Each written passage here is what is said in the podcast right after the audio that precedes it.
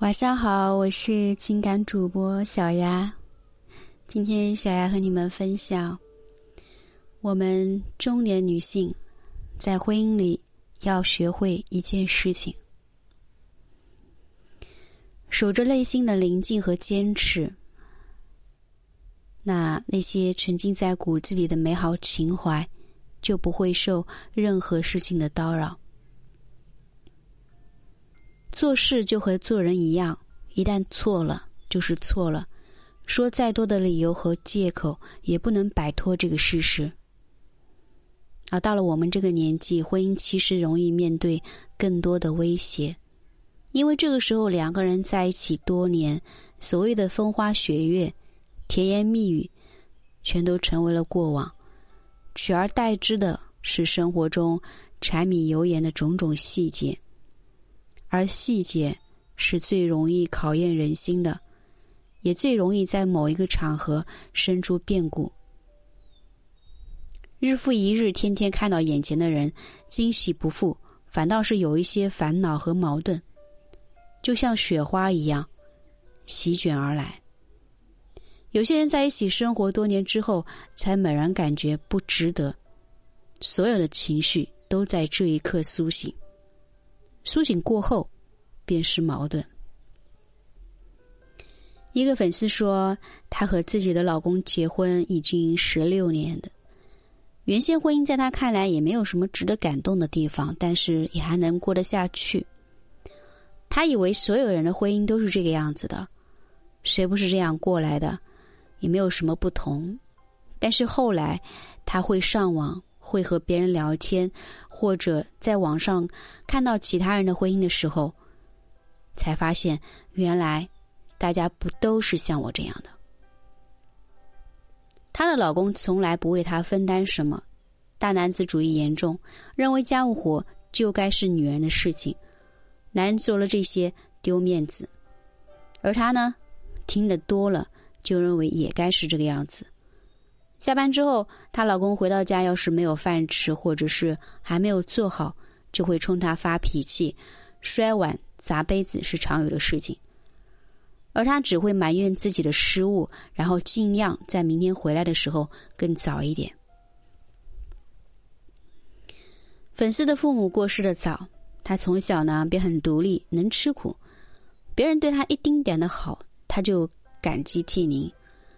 她对老公是这样，因为她老公当时就告诉她，本来是看不上她的，但是看她可怜，才娶她回家的，还说要让她知道感恩。结婚前几年，她一直都没有工作，是她老公在外面挣钱，她认为是他养着自己，所以对她更好。而后来，这一切变成了习惯，一个甘愿付出，一个理所应当，一个愿打。一个愿挨，而她的老公是越来越不把她放在心上，十分挑剔她的种种，她也不说什么，由着她去。后来呢，她自己找了一份工作，在一个冷冻厂上班，虽然说辛苦一点吧，但是能挣钱，她就已经很开心了。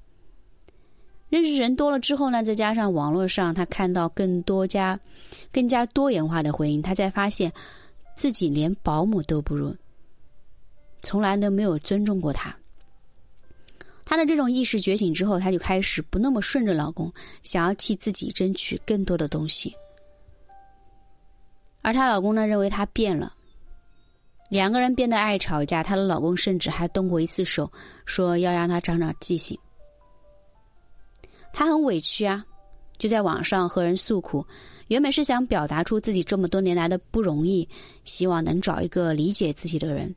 也好让心里能够顺畅一些，没想到对方竟然十分懂她，和她老公是完全不同的两个类型。她老公呢，从来不关心她，哪怕她是半夜下班，她老公都不会去接，还是她一把年纪了，怕什么？也没有人看得上。但是她不一样，他会给她无无微不至的关心啊，每一天准时提醒她要记得吃早饭呀，很在意她的心情啊。在他不开心的时候，给他讲道理啊，逗他开心啊。他说：“感觉他很懂自己。一开始他自己没有意识到，自己变得越来越依赖他，每天都想和他聊天，说说心里话。直到后来，他们见面了。他比他还要大四岁，离异，自己带着一个女儿生活。见面的时候，他们只是像朋友一样聊了聊家常。但是回去以后，彼此的消息开始变得暧昧起来，然后他们悄悄在一起了。和他在一起之后，他的心里面是纠结的。一方面，他意识到自己并不想离开他；但是另一方面，他会担心万一事情败露，他该怎么和老公交代？这是道无解的题。他一直在思考，也一直没有和他断开，直到后来这件事情被她老公发现，因此打了他，而他理亏，什么都没有说。自从她老公知道这件事情之后，她感觉她对自己也很冷漠了很多。直到后来，她得知一件事情，其实她并没有离婚，她骗了她。小丫想在这里告诉你们的是：当感情遭遇不幸，婚姻出现危机，我们要慎重选择倾诉的对象。记住一句话：如果你不想有情人。尽量不要找异性倾诉，当然这只是从心理学的角度对女人提出的警醒，而且也只是一种概率分析，做不做全在你自己。因为当女人在婚姻里面意识到不幸福，尤其是到了中年以后，那么多年积累下来的委屈早已经足够量变引起质变。